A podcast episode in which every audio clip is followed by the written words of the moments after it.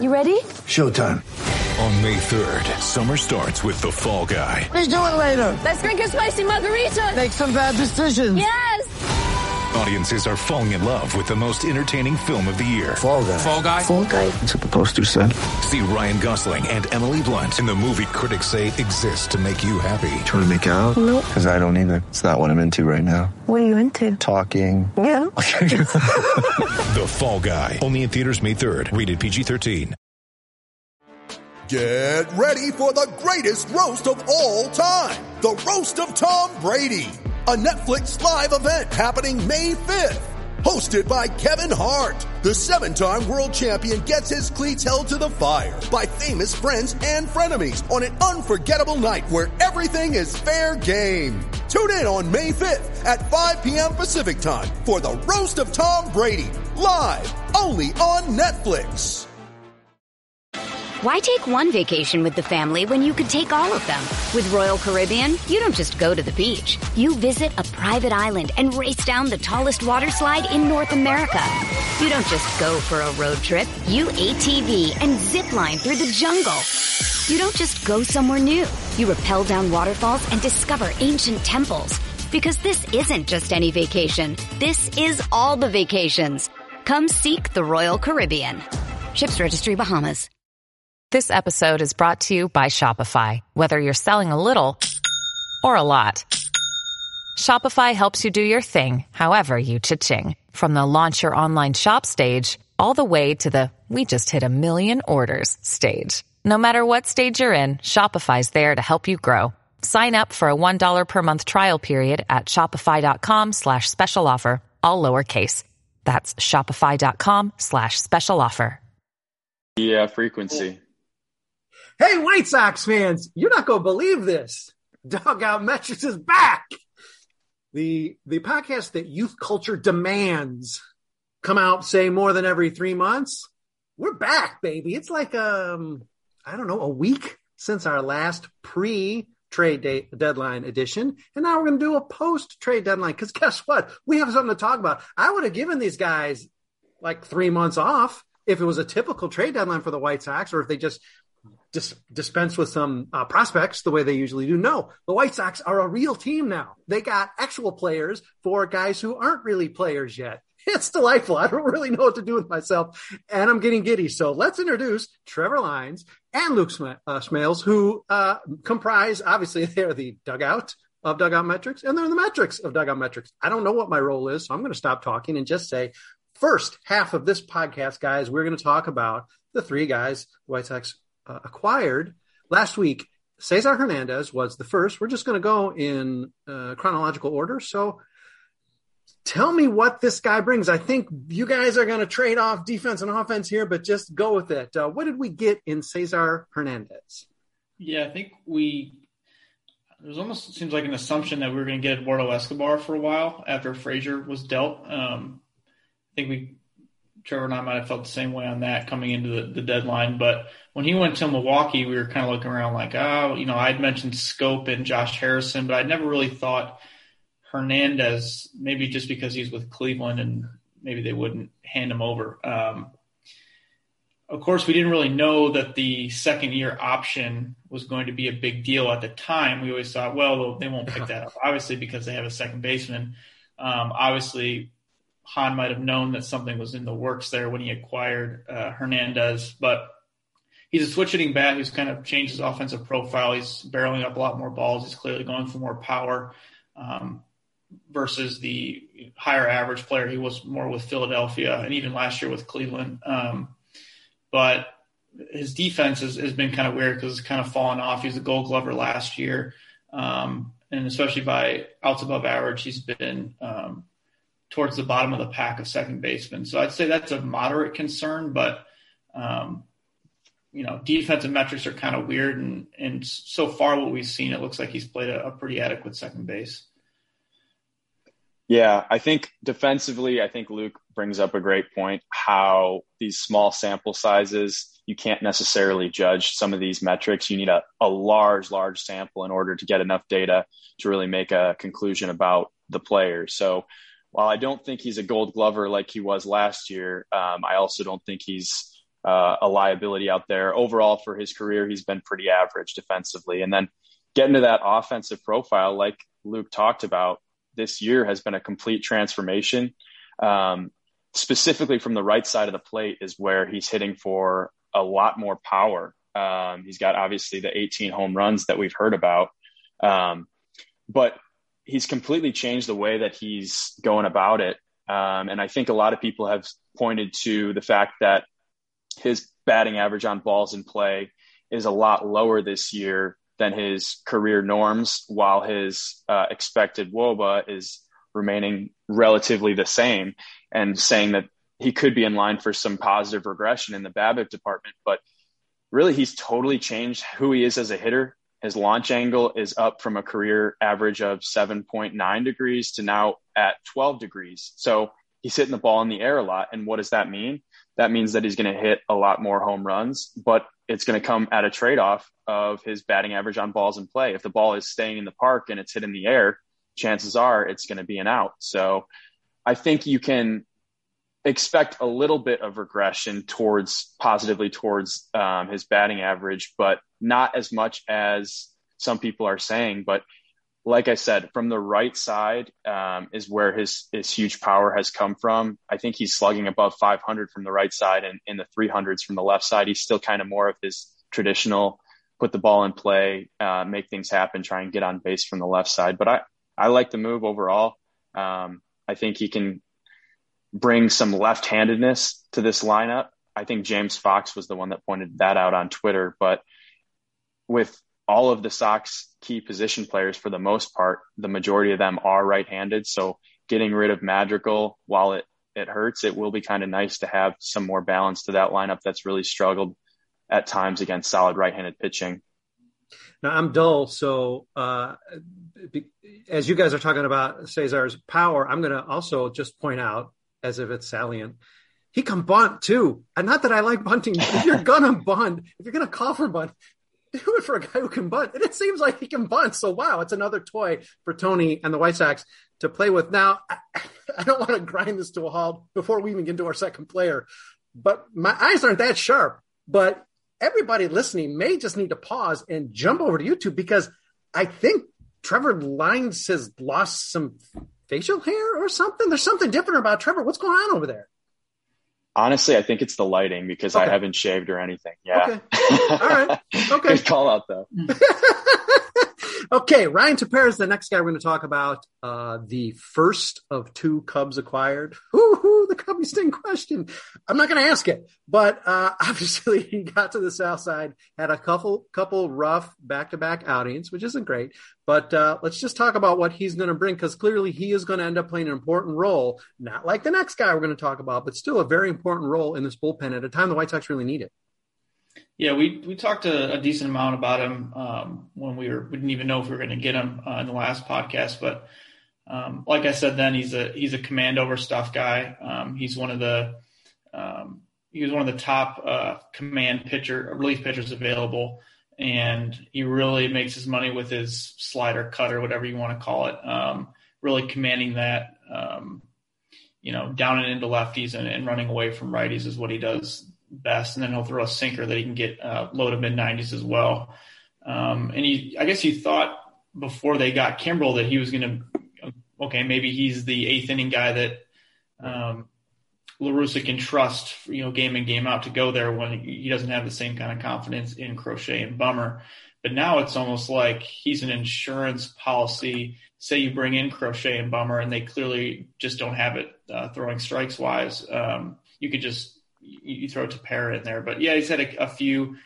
You know that that first outing was was definitely not good at all. A few early bumps in the road, but I think he's going to be a, a, pretty dependable arm for the uh, the Sox, and now it'll probably be middle relief.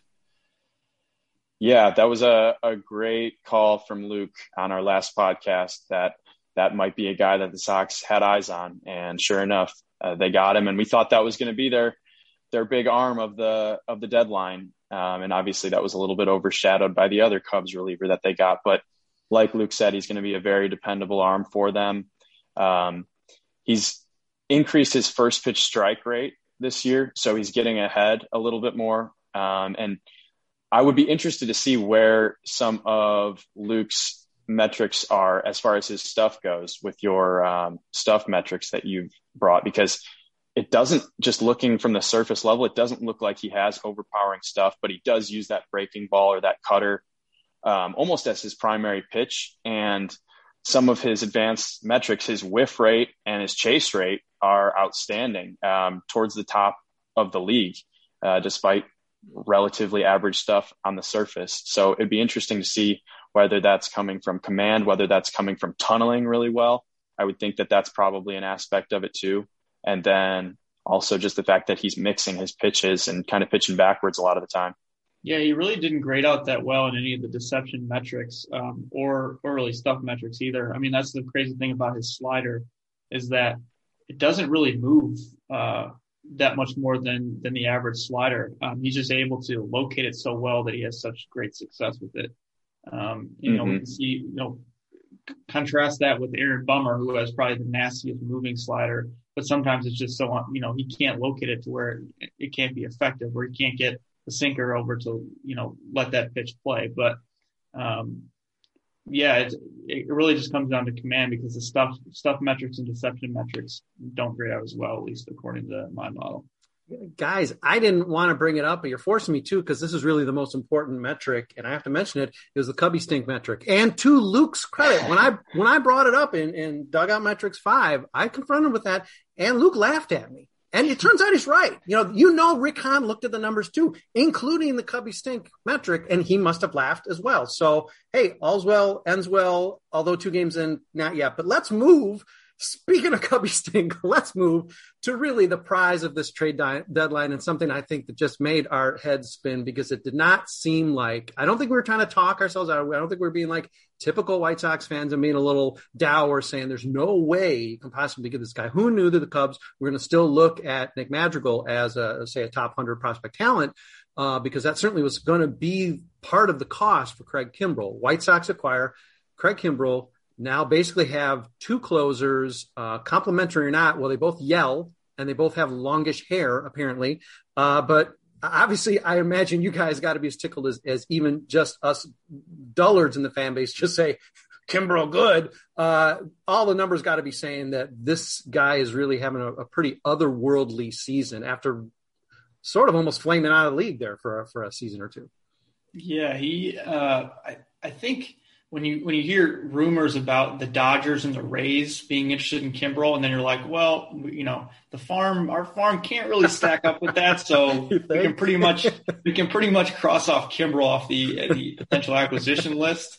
Um, then you heard maybe Houston as well, so there's just it seemed like a lot of suitors, um, but yeah, I, I, don't know about, about you guys, but I was, you know, attempting to get work done on Friday afternoon and then I'm kind of scrolling through Twitter and it's like all of a sudden, like, um, you know, I think the tweet I saw was that David Kaplan threw out that they're discussing Kimbrel. I'm like, okay, like maybe I need to like calm myself down a little bit because maybe this still won't happen. Let's not get the hopes up. And then, um, I think it was, I think the first official tweet I saw might have been Jim Bowden from ESPN. Um, and then, I think one of the anonymous like Al's Beef accounts said that Garrett Crochet was going to be a part of the return, and I was like thinking, okay, that makes sense. Um, you know, maybe Crochet has a, the ceiling of a reliever, and I wasn't too too uh, yeah. unhappy with that. And then I saw the Madrigal and Hoyer kind of confirmation, I think from Jeff Passan. And at first I was like, man, I guess we just never really thought that Madrigal was ever going to be traded.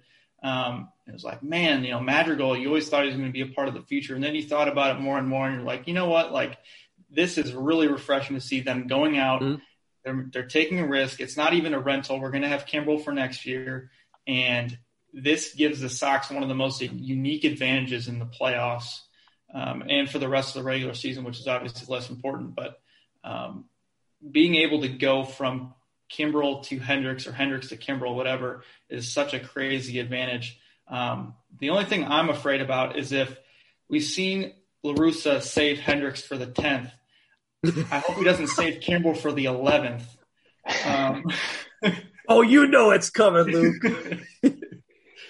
yeah. I, I would be remiss, and I know Trevor will not let me not mention it, but Trevor did actually uh, post that David Kaplan tweet in our Southside Sox Slack, and I flagged him for Kaplan content. It just ain't right. It is not allowed. But I knew the minute it happened, I thought, oh God, I got to eat just a little crow on David Kaplan, and it hurts. It doesn't go down easy. But Trevor, I imagine that even though you had this sort of like inkling and you brought this very interesting, exciting, but let's face it, easy to dismiss news because it's David Kaplan.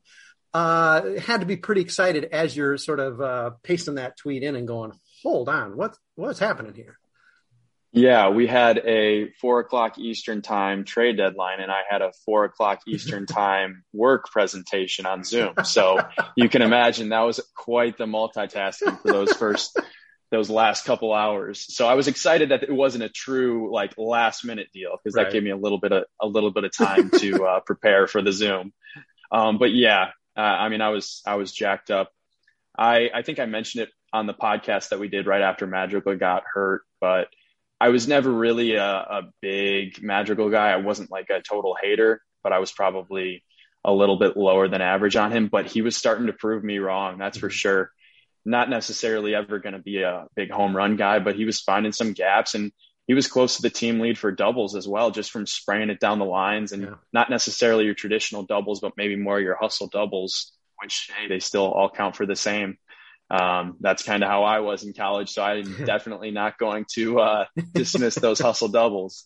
Um, but the guy that we got back, Craig Kimbrel, probably, if you look at the statistics over his career, one of the top five most dominant relievers in MLB history. And uh, despite a couple down years this year, he's turned it right back on. He's in the 100th percentile for expected batting average, the 100th percentile for expected ERA, the 100th percentile for expected slugging, the 100th percentile for whiff percentage, and the 100th percentile for strikeout percentage. So um, that's that's all right. That, we'll, we'll take that. Um, and the way that he's kind of gotten back to his his true um, talent level, I think I think it was Darren. Was it Darren Black that wrote an article on Southside Sox yes. uh, about um, Kimbrel right after the deadline? Mm-hmm. But he had a really good write up, so go check that out. But getting, he's getting his fastball up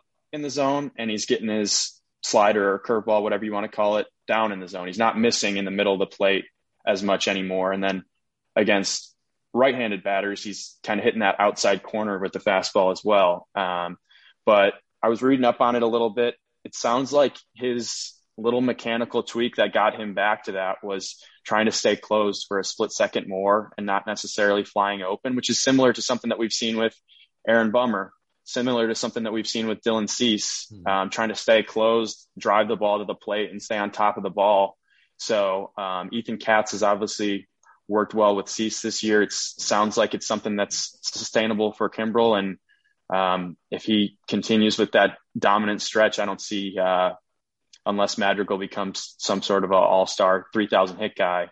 Um, I don't see how you can complain about the deal.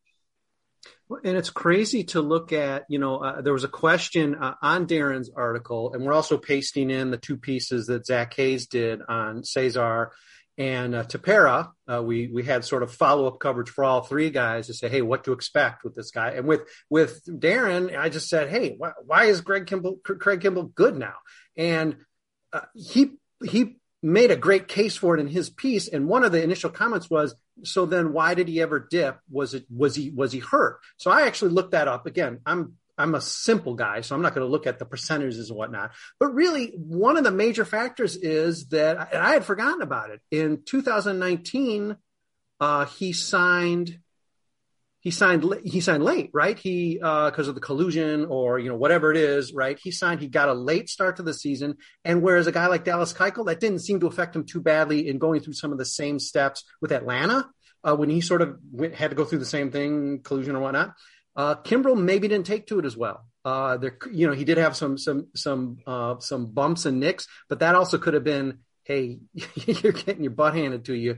You know, just take a breather, take ten days and come back. Uh, but by the end of last season, you know, short season, but what amounts to half the season, he was scoreless in September. So he was already, it seems like turning the corner, even though we look at both of those years as being like, for a guy who people talk about maybe Hall of Fame, uh, you're not supposed to have a couple seasons like that, even for a closer. And, uh, you know, that might help explain uh, some of his dip as well. Uh, guys, let's take a quick break. Uh, we're going to talk about who we sent off and maybe anything else we need to talk about in terms of uh, Cesar or Ryan or Craig here in the second half of the piece. But we'll be back in just a minute with Dugout Metrics number six. Why take one vacation with the family when you could take all of them? With Royal Caribbean, you don't just go to the beach. You visit a private island and race down the tallest water slide in North America. You don't just go for a road trip. You ATV and zip line through the jungle. You don't just go somewhere new. You rappel down waterfalls and discover ancient temples. Because this isn't just any vacation. This is all the vacations. Come seek the Royal Caribbean. Ships Registry Bahamas. At Evernorth Health Services, we believe costs shouldn't get in the way of life-changing care, and we're doing everything in our power to make it possible. Behavioral health solutions that also keep your projections at their best? It's possible. Pharmacy benefits that benefit your bottom line? It's possible. Complex specialty care that cares about your ROI? It's possible. Because we're already doing it. All while saving businesses billions. That's Wonder made possible. Learn more at evernorth.com slash wonder. And we are indeed back with dugout metrics number six. Yeah, you were not expecting that we were going to have a six so close to a five. But listen, situation warrants. We traded some guys, prospects, and we got some guys, not prospects. And it's just, I, I still haven't really I don't know what to do with myself. This is a very strange position to be in. It seems like it's been 20 years or my whole lifetime since this has happened with the White Sox. Uh, the second half of the show, we want to at least start with talking about some of the guys we shipped away. And hey, why not just go in order? I suppose. Uh, probably, at least initially, I was. I was a little taken aback at the cost for Cesar Hernandez until I understood a little bit more of what he was about uh, and what he could bring and the ceiling that he still had left even in this very season. Uh, and that was Connor Pilkington, uh, probably our best starter this year, at least in terms of guys high. Well, let's face it, probably our best starter in the system this year. Uh, a guy who seemed like he got it, turned maybe a little corner this year, was taking things a little seriously, and pretty much had start after start that was really good. Uh, what did you see? Uh, you, what do you guys see in him? And is he a guy who could uh, haunt us a little bit? What do you think his ceiling is? Um, I think his his ceiling's probably back end starter. Um, which I mean, I know Cleveland's really good at developing pitchers, so you, you, think maybe they'd be able to get maybe get a little bit more out of them. So maybe that worries you a little bit, but I think you know you look at Hernandez and you you see league average bat, but he's really been a lot better since.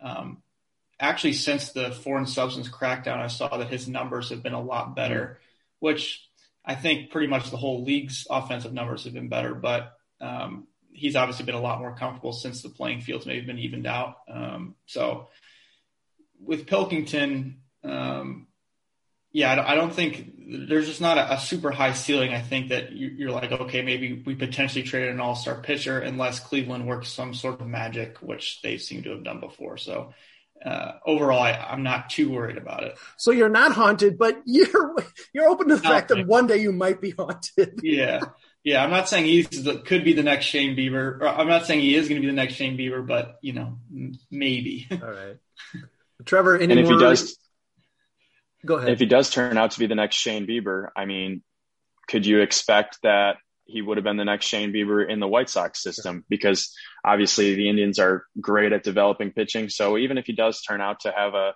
a higher ceiling, it's no guarantee that he would have turned into that player with the White Sox. But this year his stuff really has ticked up um, from what I was reading, what I was seeing. Uh, he was kind of more of a low 90s guy from the left side, and this summer he's been mid 90s. Uh, a whip below one is always solid. Uh, so, like you said, Brett, he he probably has been the best arm in the system performance wise. So he's definitely raised his stock, gotten on some radars, and obviously the Indians saw something they liked in him and the uh, the clock is ticking for him in terms of 40 man, and that had to play a small factor at least. It's a stretch to say somebody's going to pluck Pilkington and keep him in a bullpen uh, or put him in a rotation in the major leagues from Double A, no matter how great he finishes his Double A season. But the possibility he's maybe the most likely guy they'd lead, leave leave off who would get snagged in Rule 5. So that's a consideration, probably a small one, but a consideration. And it made me feel a little bit better about giving a, a guy who really, although I was sort of roundly mocked in my original piece, calling him a power arm, I felt feel a little better realizing that's right. I know I saw something. That is that his velocity had decreased, but it was ticking back up, which is sort of the way you want to see things going. But anyway, he's gone. He's Cleveland's issue now, and we'll see what they can do with him. Uh, okay, so in terms of Ryan Tepera, the um, the cost there was small, and we've heard there's some reasons that really don't have to do with just sheer talent there, uh, including the Cubs sort of wanting to perhaps sign him for 2022, and so they were trying to do him a solid by keeping him in Chicago, and perhaps that's why they took only Bailey Horn. I'm guessing the Cubs would have taken a much better deal if one was out there. It was a little surprising that that was the return, given the way uh, even our own uh, articles, Luke, uh, you know, had described what the return, the likely return would be. Uh, Rick Hahn seemed to have turned this into a buyer's market, and nobody else was playing by those rules. So hats off to Rick Hahn for what he did, uh, because his three trades seemed to all be buyer's market, and every other trade, pretty much to a letter, seemed to be seller's market. Very strange, but uh, and what we gave up in Bailey Horn, small sample size, but uh, initial reactions to Bailey. Yeah, I thought I definitely thought Tepera would get more. You know, when you try to knock up these trades, I think you try to look at previous trades, guys similar to Tepera and what they've gotten in the past, and you, it's kind of tough this year because you almost have to look back at 2019, that deadline that was more typical. Um, and just looking at some of the similar guys, I just remember thinking, oh, these guys actually got some pretty decent returns. Mm-hmm. And then, yeah, only Bailey Horn for Tepera, I think, was a little bit surprising, especially because I thought Tepera would be after the like four or five top level, well, mm-hmm. relatively top level closers that'd be available. I thought Tepera would be one of the top setup guys that yeah. would be sought after. Um, with Horn, I think people have thrown out that he was a, a kind of a sleeper um, in the fifth round that the, they liked the Sox grabbing in the fifth round after they had to you know, obviously they went they went big with Crochet and then Jared Kelley, so they had to kind of save some money there in the third and fourth rounds before grabbing Horn. But um, there's definitely some people out there that like him. He pitched in the SEC, um, maybe be able to move a little bit quicker than others. But again, another guy that um, I think maybe has a mid rotation ceiling that for getting a, a, good piece to to chase a pennant here uh, in 2021, I think it's a piece you're willing to part with. Yeah, I think um, what you saw at the deadline, there were a lot of relievers on the market, and unless it was one of those top end guys like a Craig Kimbrel, they didn't really seem to command a major price. I think most of the starting pitchers were the ones that got back uh, a better return, but the reliever market did seem to be a little bit saturated. As far as Bailey Horn goes, um, he's striking out over 10 batters per nine innings. Um, and like Luke said, he was kind of a sleeper that a lot of guys liked out of the fifth round. Um, so we'll see what happens. He's still kind of a, a, further away, especially if they're trying to develop him as a starter. Um, so at that point, you know, the Cubs saw something that they liked and maybe did Tepera solid, like you said. Well, in a small sample size, but it's not encouraging that just the move from low A to high A resulted in Horn just getting pummeled. Uh, and he didn't know what to do with himself there. After doing very well in low A, it needs to be said. Uh, not that you're going to extrapolate a ton from that, but it's, it's, it's not what you want to see. Not that there's never going to be a hiccup, but that's enough to give pause, not to trade the guy, but to say, okay, I mean, plus, it's not Jared Kelley we're talking about. This is a guy who's a college arm, even though he really didn't have a lot of reps in college. Uh, so certainly seems like the White Sox got away with one a little bit there. So let's talk about a uh, trade where maybe they didn't uh, get away with one, and maybe at best it's a win-win. Uh, Darren Black yesterday on the uh, Farm podcast was he was just preaching like milk and honey and all happiness, and everybody was happy with this deal. Cubs are going to like it. White Sox are going to like it. I don't know what he was talking about. Jerk, I'm talking about the Cubs being happy, but anyway. Uh, obviously, pretty good haul. I mean, Nick Madrigal, we were not expecting to be on the trading block, and now he is a Chicago Cub, an injured Chicago Cub, and Cody Heuer, n- not nothing. I mean, certainly you can say, well, these these arms are a dime a dozen, and you know, guys are always coming up, and it's it's true. Uh, starters become relievers, relievers rarely become starters.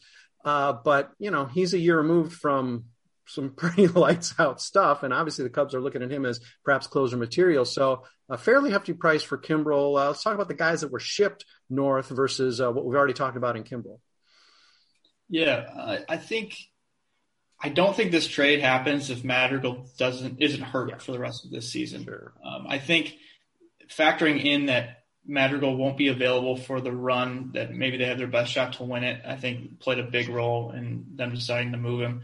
I just think the ceiling with Madrigal is just not there with that's there with other guys, and I think his production, while he's a good player, um, you know, I probably he's going to be 15 to 20 percent above average offensively for his career. Career, he's probably going to win a batting title or two. Um, I think, you know, I think it's something you can part with, but people are talking about him being maybe the signaling being that they felt they overdrafted him at number four overall. Um, I don't know if that's necessarily the case, but you know, I think maybe we didn't get the speed and defense that we thought we were also getting with Madrigal, or that just wasn't a big part of his game. And so I think he was a little bit uh, one dimensional in his profile that I think not not to say that okay it's time to just give him away but it's time to be willing to include him to get a, a major piece and you know also i think the Codi Heuer addition is pretty underrated i think yeah. it would have been you know obviously the pen looks really good now but if you could have kept Codi Heuer in there as well i mean that would have been really good we talked about his peripherals um, being pretty encouraging, and that he, he'd gotten kind of unlucky this year. And again, he's a guy who's going to be controlled probably for what four years after this year. So I think that's an underrated move um, or underrated inclusion in the trade. And I think the Cubs got a, a, pretty good addition there. And I like to think that when Hahn was finalizing this deal, um, that he was like, all right, Kimbrel and Madrigal and uh, Jose Ruiz. All right, see ya.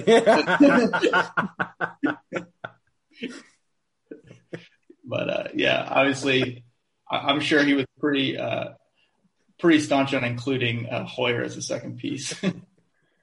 yeah, to get to Madrigal a bit, um, if you think of your stereotypical Cubs fan, I think they're going to love him.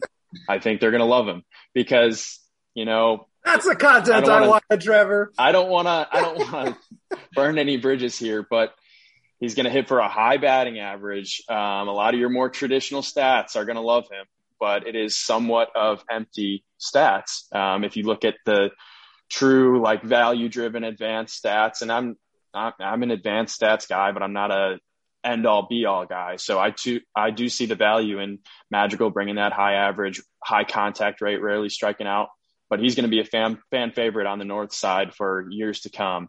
Um, and then as far as Heuer, one little note uh, that I was looking up earlier in the season, surprisingly, out of the entire White Sox pitching staff, you got Crochet, you got Kopech, you got Hendriks, you got Rodon that have all been up there in the velocity. As far as perceived velocity goes, Codi Heuer has the hardest perceived velocity of any pitcher on the White Sox staff, which takes into account the actual velocity as well as the extension that the pitcher is getting um, towards the plate.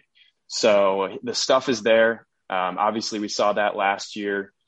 His control hasn't necessarily left him this year. He hasn't really been walking guys, but his command, the ability to actually spot the pitches where he wants to, has been why he's been getting hit around a little bit. So um, if he can iron that out, he's still got the stuff to be a dominant uh, back end arm. He uh, Madrigal at least. Yeah, I think. Is, uh, oh, go ahead. Luke.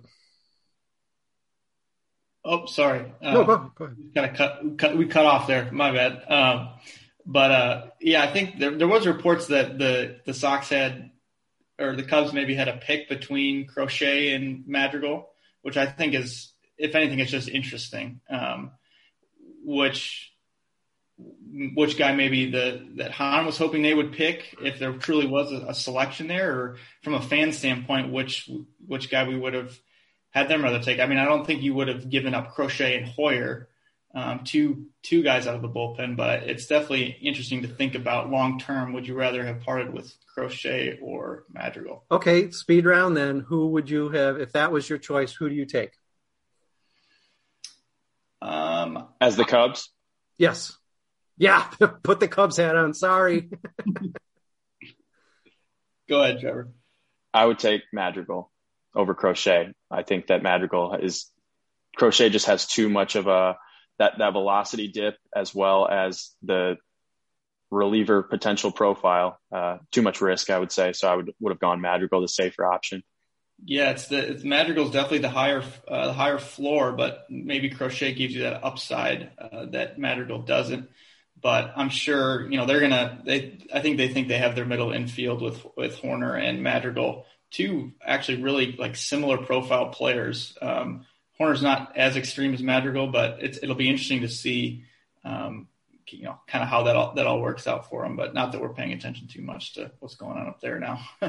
Well, you punt, you punted that nicely, Luke. I'm taking crochet. Uh, I think that uh, one thing that uh, Madrigals need to work on is his no look tags, because now they have no they have their their quotient, their WAR for no look tags is like zero now that Javi Baez is gone. So he's going to have to work on that. One thing you didn't mention, uh, or you guys probably did, and I just wasn't listening. I was laughing, but uh, Madrigal's injuries. Uh, this is three in four years. They're significant injuries, not all his fault.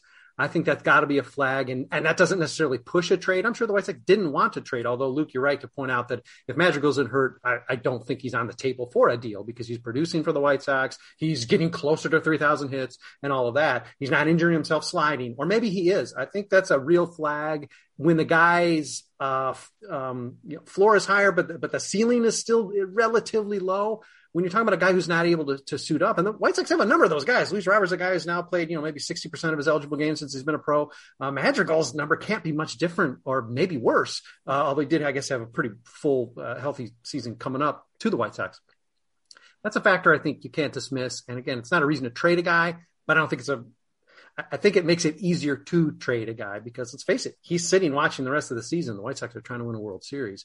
Um, Let's uh, let's skip to one thing before we go. Uh, I want to throw this out because we also we don't just talk about metrics. I mean, we only talk about Cubby stink so much, guys. Let's get past the metrics. Let's talk about the dugout part. And I'm guessing, even though you've played in some very ferocious uh, prep leagues or or very very cutthroat college conferences, you've never been traded or rumored to be traded. But I'd like to know. Obviously, you've you've got more playing time, given hot streaks, and maybe you've been hearing some footsteps where maybe you maybe we're going to get a replacement starting lineup or have to platoon or something when, when, that kind of off the field stuff goes on, uh, I mean, I think a year ago we heard about Zack Collins. I think the White Sox in Milwaukee, and he was talking like he was going to get traded. He'd heard he was going to get traded. I think maybe Jonathan Stiever was the guy this year that was telling people that he had heard he was going to get traded, and he was sort of like packing his duffel bag a little bit. Um, what, what, what would go through your mind, you know, as players when that sort of off the field stuff, like you're going to lose your role, something's going to change? How, how do you play through that? Yeah, I think you, you go from having to kind of impress one organization, and you might go to a, an organization that's wants you to do something totally different with your swing, your pitch arsenal, or, or whatever. So um, you're kind of upending everything you're used to. And you know, just recently, I think Trevor Story had to actually request a day off with the Rockies because he was so um, kind of set on being traded, and he thought everything was pointing to him being traded. You know, thinking, oh, I'm going to go to a contender. I'm going to contribute to a really good team. Actually, no, I'm just going to stay with Colorado. They didn't trade me for whatever reason. So they were asleep. yeah, and it it definitely plays. I think it plays it at minimum. It plays a little bit of a factor in your day to day. Kind of, you know, what's my what's my future going to look like? Because you could get traded somewhere, and that's where you spend the rest of your career. So you just never know how things are going to play out. Yeah, I'm sure that was weighing heavily on a lot of these guys, and probably contributed to some guys pressing. It's not they're they're not just players; they're people too. They their entire family is affected by these types of moves, and uh, their entire you know, life outside of baseball as well. And I think you saw that a little bit with the Cubs hitters that hit home runs on their first game with their new team. You know, we'll see what they do the rest of the year, but I'm sure that that last couple weeks or so, they they had to have been in the back of their mind pressing a little bit. And then another another kind of note on that. Um, I'm not blocked by Steve Stone on Twitter yet, so I'll uh, I'll uh, I don't know if you saw, but the, the interview that he had on the score about Madrigal didn't really sit right with me. Um, I didn't really think there was any need for him to kind of go over the top, um, bashing the kid right after he gets traded. And I'm, I'm sure, like I said, it's a very, very sensitive time for him. And while I agreed with some of his points, um, you know, there was no need to to do that. I don't think so. Uh, Steve Stone, come on, man. Trevor, did you see that it was a year to the day that he said that Madrigal, there's, he, he said on the score that Madrigal was never going to be Pedroia or Altuve, but a year ago, the 31st of, uh, of, of July 2020, he said, give the kid some time. He might turn into Pedroia or Altuve. Um, so I apparently he only got what less than hundred games to prove that he could turn into that. But um, yeah, I agree. It didn't really it didn't really sit right. Steve Stone. Well, as someone who's blocked by Steve Stone for just suggesting that people perceive guys like Trevor Bauer and Marcus Stroman differently, perhaps because of the complexion of their skin, he blocked me. Oh well it's hell to be right, guys. Sometimes it's hell to be right. And listen, hey, social media, who cares? he's a, he's oldster. He doesn't really know how to use it. Anyway, uh, he's picking fights now. He was just like, he's anticipating fights now on Twitter. Anyway, we're giving Steve Stone too much attention. Bad call. Nasty play, Steve. Uh, thanks, guys. This was uh, fun in reviewing these trades. Um, I don't know what sort of urgency is going to get us a dugout metric seven quickly, but let's hope we find an excuse for it because I love talking to you guys. And I know, again, the youth culture out there just loves hearing the dugout metrics pod- pod- podcast. So let's get back on there and do one soon. Uh, whether the White Sox get hot, maybe get cold, whatever it is, let's join, uh, let's join together and do this again sometime real soon. Okay. Sounds good. Awesome. Sounds like a plan. Thanks, Brett. Thanks everybody for listening, reading, watching, you really want to check out Trevor, come on, you want to check him out, switch over. And uh, we'll be back maybe really soon for Dugout Metrics podcast number seven. Thanks for listening to number six.